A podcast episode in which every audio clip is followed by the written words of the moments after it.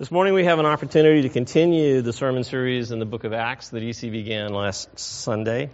Um, as, as, we begin, I want to focus on a couple of quick thoughts. The first of which is that this whole book is, is an act of transition. It's a transition from the ministry of Jesus, which EC spoke about last week, to the ministry of the Holy Spirit. It's a transition from Jesus building kingdom to his disciples building kingdom. And so, as we look at what we're talking about this morning, it's going to be a, a focus on transitioning. What, G, what EC talked about last week was what Jesus began to do and teach, because in the be- beginning, um, he, Luke writes, In the first book, O Theophilus, I have dealt with all that Jesus began to do and teach. And so EC was focusing on what Jesus did in bringing kingdom and what Jesus taught about the nature of kingdom. Jesus is preparing now his disciples for the transition following his resurrection to carry on the ministry of the kingdom, and we're going to look at that in particular in a moment. But one of the things that Jesus taught and taught clearly, both by his teaching in his life, but also post resurrection, is the reality that the kingdom is neither spiritual nor material, it's both. We can't think of a spiritual kingdom, we can't anticipate merely a spiritual eternity. We will be living in the new earth. We will have bodies. That's why the quote on the front of the bulletin from N.T. Wright is, I think, particularly appropriate. Western Christians have imagined that at the end of the day, God is going to throw the present space time universe into a trash can, and we'll be sitting on the clouds playing harps. The ultimate future that, we pro- that we're promised is much more interesting than that. It's a new heavens and a new earth with new bodies to live in. Jesus is very clear that this is a combination of material and spiritual. In fact, it's a reference back to the creation. Because as God creates Adam, he creates from the Hebrew nephesh hawa, a living spirit an embodied spirit. And so for us, as we think about the kingdom that we're called to build, EC did a great job last week talking about we can't simply give up now. We can't give up this world. We can't anticipate a ministry that doesn't do things like save families. We need to live in the reality of now in order to be faithful to the kingdom. There was a conference this last week called Together for the Gospel, and in that conference there was a about a two minute section that I saw from Ligon Duncan, who is a professor at, at uh, the PCA seminary um, in Jackson, Mississippi, in the heart of the South. And one of the things that he was talking about was how we're now coming, and he is now coming to realize that the Southern Presbyterian Church had for two centuries ignored the impact of the Second Commandment on the issue of slavery. And he spoke in that brief section. And if you have any questions about it, I'll forward it to you. It's on Facebook. It's part. You can also get the whole um, podcast from T4G um, that talk about this particular topic. But what he talks about is the fact that it's taken him 30 years to understand the implications of the second commandment on the issue of race. We can't live with a spiritual focus without also living with a material focus and be faithful to the kingdom. It is, it is the combination of the two. And so we're going to see that as we look at the whole issue of the kingdom this morning.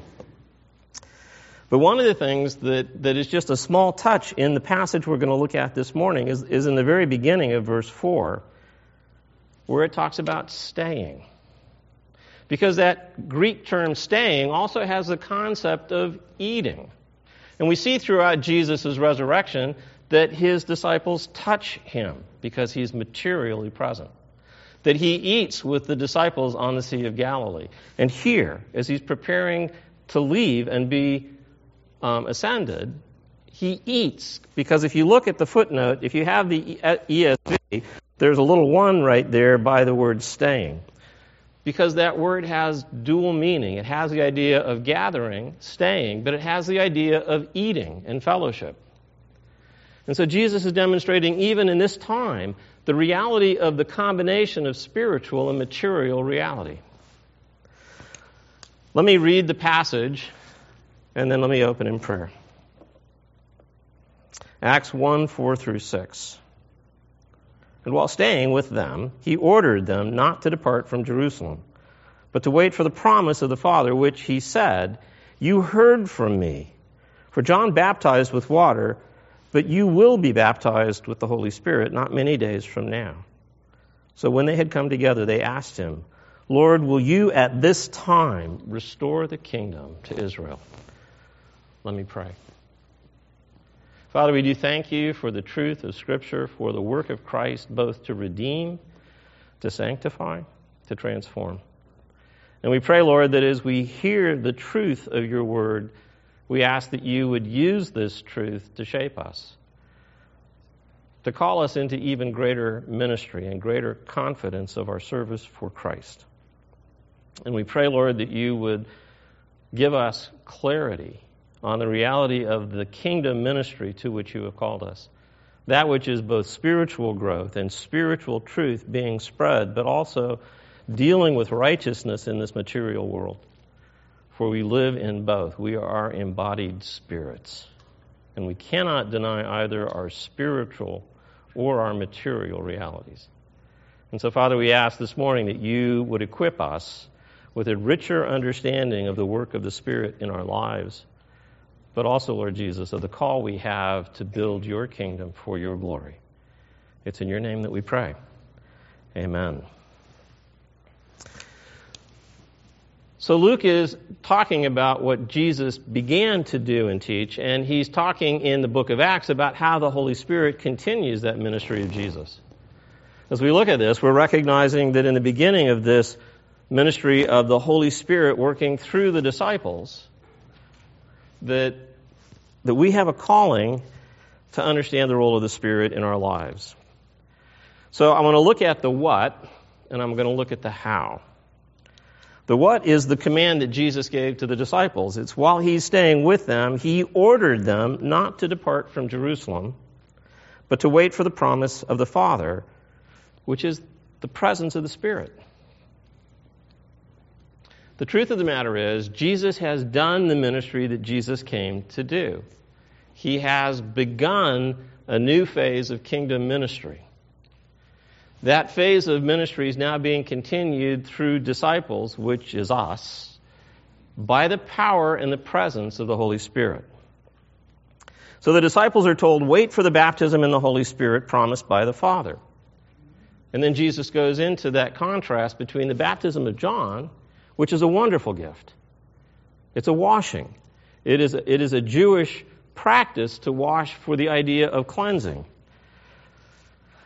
But it's not enough. We can't, we can't do what we're called to do in the kingdom apart from the presence of the Holy Spirit. Now, as Reformed believers, especially those who have a long pedigree of Reformed, we tend in many ways to focus on the work of Christ, and we're really good about understanding the work of the Father, but we sometimes come up fairly ignorant about the work of the Spirit. Jesus is saying here, you can't do ministry. You can't be in Christ apart from the presence of the Holy Spirit. Now, with, with the baptism of the Spirit that comes at Pentecost, the presence of the Spirit in a clearer, more remarkable way, it's not the beginning work of the Holy.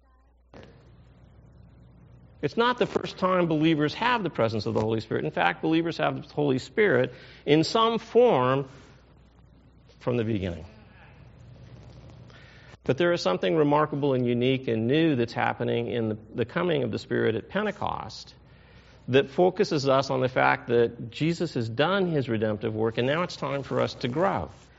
So Jesus compares the baptism of John, which is the baptism with water for the forgiveness of sins, to the baptism we receive in the Holy Spirit. It's kind of interesting to me that the way he phrases it is John baptizes, which is something that we could do. We, we can baptize with water.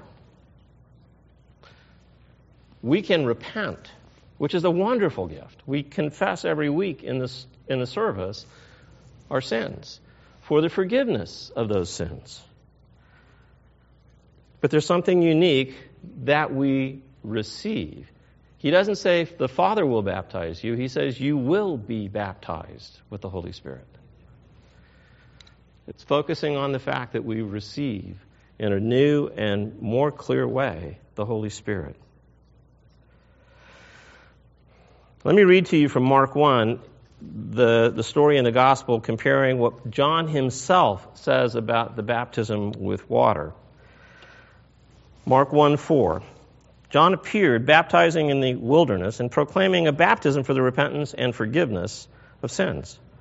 And all the country of Judea and all Jerusalem were going out to him and were being baptized by him in the river Jordan, confessing their sins. Now John was clothed with camel's hair and wore a leather belt around his waist and ate locusts and wild honey. And he preached, saying, After me comes he who is mightier than I, the strap of whose sandals I am not worthy to stoop down and untie. I have baptized you with water, but he will baptize you with the Holy Spirit. The work of Christ to bring about redemption is absolutely foundational and necessary for the presence of the Holy Spirit. In John 14 through 16, Jesus is giving his final discourse to his disciples on the way to Gethsemane, which is where he prepares for his arrest, his trial, his crucifixion. In that conversation, he speaks predominantly about the work that the Holy Spirit is going to do in the next phase of the kingdom. I want us to think for a moment about the fact that when, when we think about repentance, there is a tremendous gift that we receive. But when I repent, my focus, like Isaiah chapter 6, is on the removal of my sin. Unlike Isaiah chapter 6, I'm not face to face with God in a tangible way. And the temptation that I experience is to be focused on the fact that I can have a clean bill of health. I can, by the repentance, as I confess my sin, stand. I can be once again righteous before the Father. And the focus is on me. The focus is on me to such a degree that it's a temptation for me to sin by focusing on me. It's a comforting thing to have a, a, right standing with God. But I can hoard that right standing with God and stay in that place of righteousness and abandon the kingdom. What Jesus is doing in this transition is he is guiding the disciples to be aware that, yes, there is a tremendous gift of repentance for the forgiveness of sins. But that's not the end goal. When we repent, we have not accomplished what Jesus calls us to accomplish. That's just the starting point. Because what Jesus calls us to accomplish is to build the kingdom. That's what the book of Acts is all about. It refers back to what Jesus did in healing, in um, forgiving, in bringing people to a right and strong standing to give them a position from which they can act. But the whole point is to take the disciples to this point where it now becomes clear you are the ones to carry this ministry on. Not alone, not simply on the basis of repentance and forgiveness of sins, but in the power of the Spirit. We need to be aware both for our sanctification, but also for our kingdom ministry, the presence of the Holy Spirit. We can't act apart from the presence of the Holy Spirit. We can't grow in righteousness apart from the presence of the Holy Spirit. We desperately need Father, Son, and Spirit. But we've received the Holy Spirit in this time and in this age for the purpose of growth and kingdom building. So when we look at, but you will receive by baptism the Holy Spirit not many days from now. What's happening here is a shift, a transition in our focus. It's not about us. It's about kingdom. And because it's about kingdom, it's about king. It's about the ruler, Jesus Christ, who has established the kingdom and the work of building kingdom to us. If I'm focusing on repentance, I'm content with justification. I have a good standing. God has declared me righteous. But what a horrible thing to be justified and not sanctified. What a horrible thing to be told that you are, by your record, righteous and to remain a powerless slave to sin.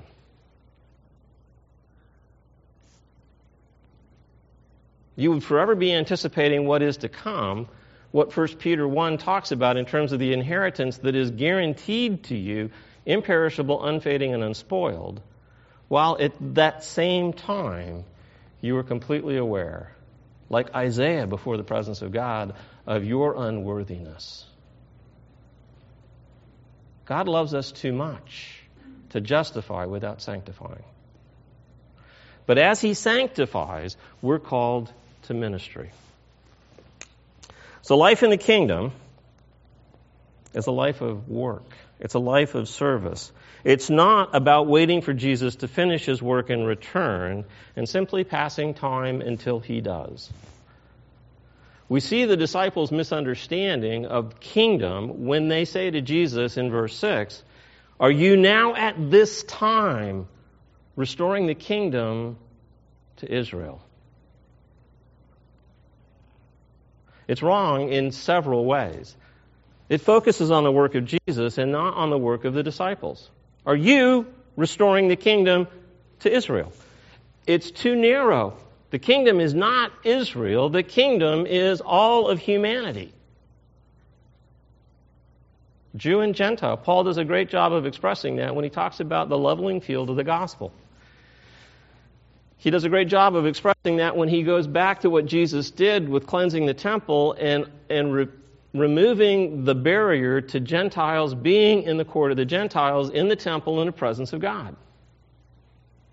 Kingdom is more than Israel, and it's more than simply removing the Romans and establishing a peaceful rule while we await eternity. Kingdom is about righteousness. Kingdom is something that God calls us to build. And so there are several examples that I want to bring to your attention that talk about how dangerous it is for us to think about our ministry after Jesus. One human example is that of Joshua in Joshua 1. The story is that Moses has led the Israelites from Egypt to the very boundaries of the promised land. And then he dies. So in Joshua 1, we read this. After the death of Moses, the servant of the Lord, the Lord said to Joshua, the son of Nun, Moses' assistant. So the issue is Joshua is in the presence of God. God speaking to him. But if you can associate with Joshua and think about you have followed Moses for 40 years and seen Moses do the 10 plagues, cross the Red Sea, bring water from rocks, bring manna every morning, bring quail every evening, and lead people whose clothes neither developed holes, whose shoes didn't wear out. God, God used Moses in a powerful way to be able to care for the people for 40 years and to bring military victory. Now you're Joshua. You're on the boundary of the promised land, and Moses is gone. And then God comes and has a conversation with you. Moses, my servant, is dead. Now therefore arise, go over this Jordan, you and all this people, into the land that I'm giving to them, to the people of Israel. Oh my goodness. I can't do this. I can't accomplish it. It's much like the woman in the video this morning. It's too big. But then God's continuing. Every place that the sole of your foot will tread upon, I have given to you. Just as I promised to Moses. From the wilderness and this Lebanon, as far as the great river, the river Euphrates, all the land of the Hittites to the great sea toward the going down of the sun shall be your territory. No man shall be able to stand before you all the days of your life. Why? Just as I was with Moses, so I will be with you.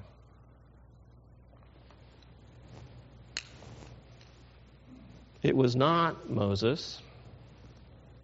It's not going to be Joshua. It's God. It is Jesus. Jesus does die, he does ascend, he does leave.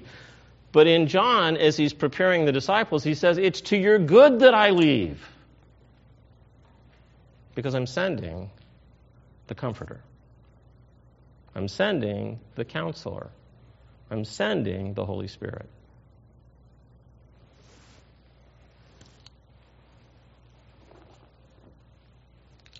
In Matthew 25, we read a parable that Jesus tells at the end of his ministry as he's preparing his disciples for this transition of his departure and the coming of the Spirit. It's the parable of the talents. You're familiar with the story.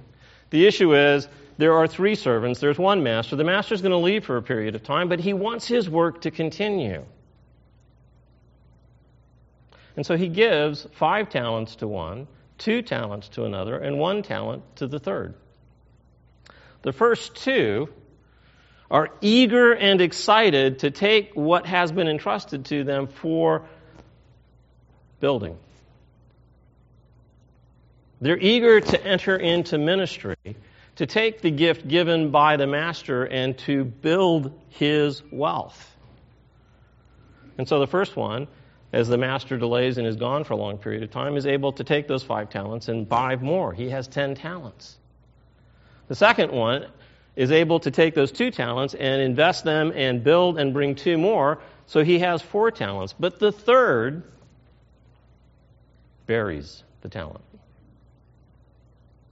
For you see, the first two had a love of the master. The first two weren't concerned about whether they would lose their talents. They wanted to accomplish something for the good of their master. And so they invested, they built, they labored, they sacrificed so that they could bring more to their master. The third knew the master to be a harsh taskmaster, knew the master to judge unfairly. The third loved himself and hated the master.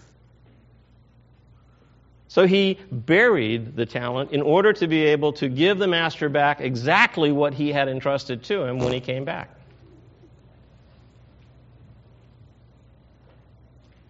John 14, verse 15.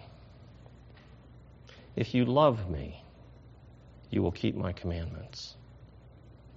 Brothers and sisters, the calling that we have is on the basis of what Jesus has done on the ministry that he established, on the teachings that he gave us, on the revelation he makes of the Father and the Spirit, to love him. As we love him, the focus of our life is to honor and glorify him. In other words, to build kingdom. How? How in the world can we do this? We're like Joshua looking at a land that is to be conquered and I can't even get across the river. I'm stuck. I have an unbelievable number of people to feed. I can't do that. Until I know that as God was with Moses, God will be with me. Brothers and sisters, we have the Holy Spirit. 1 Corinthians says, Do you not know that you are the temple of God and that the Holy Spirit dwells in you? There is no limit to your power. There is no limit to what you can do out of your love for Jesus to build kingdom. And probably the most difficult place to start that is in our hearts, because that is the place where change must come. We talked about a spiritual and material reality. We, we are embodied spirits. Luke 6 says that out of the fullness of the heart, the mouth speaks. So, who I am will determine what I do, both in how I think, how I speak, in my spiritual experience, but also in my physical. And so, in our time and place, to build kingdom means first and foremost for us to repent. But out of that repentance, it means for us to act.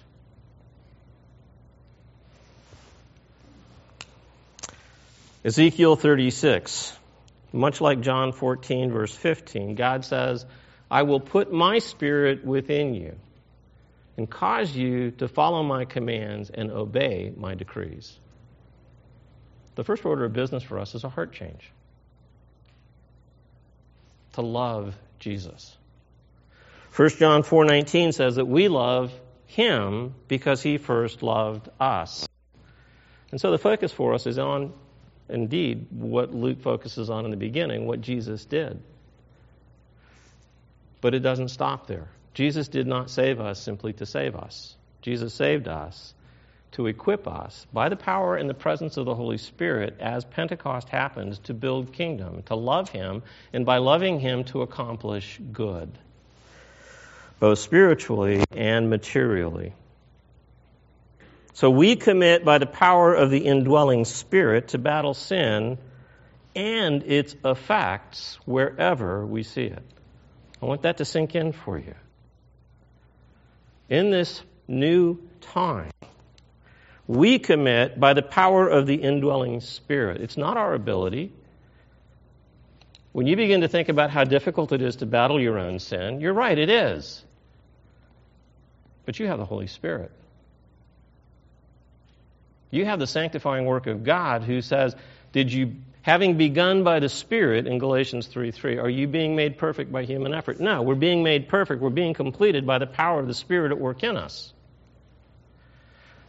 But our focus, if we have the presence of the Spirit, can't be exclusively us.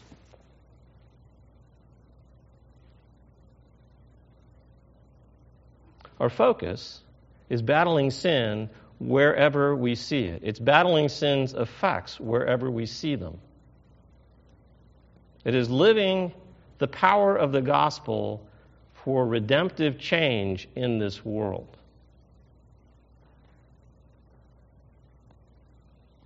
And the Spirit will lead you. The Spirit will convict you. But the Spirit will not allow you to sit still.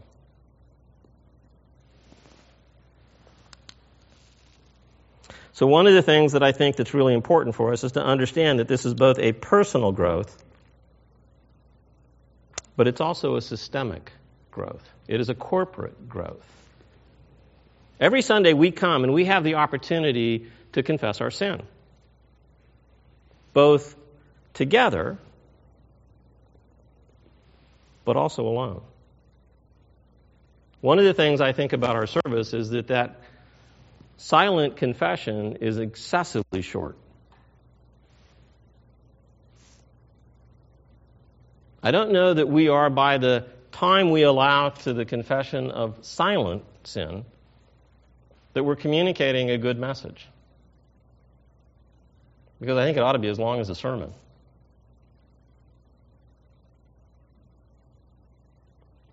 So I encourage you this week to take that time of silent confession and extend it.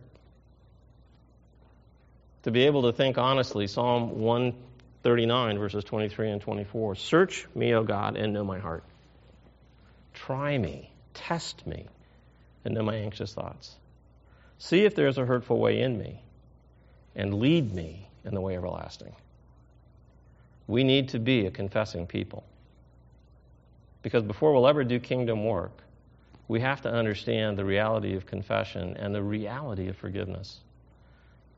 Because it is the Spirit who communicates and who gives us that sense of standing before God.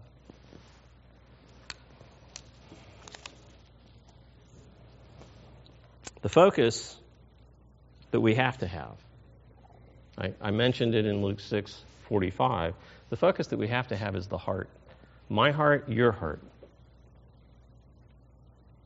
Because who I am in that identity determines what I do. My heart will either determine that I act in anger, that I act in selfishness, that I act in greed, that I act in hatred, or my heart will pour out righteousness. My heart will see injustice and fight. My heart will see the wounds of those around me and care.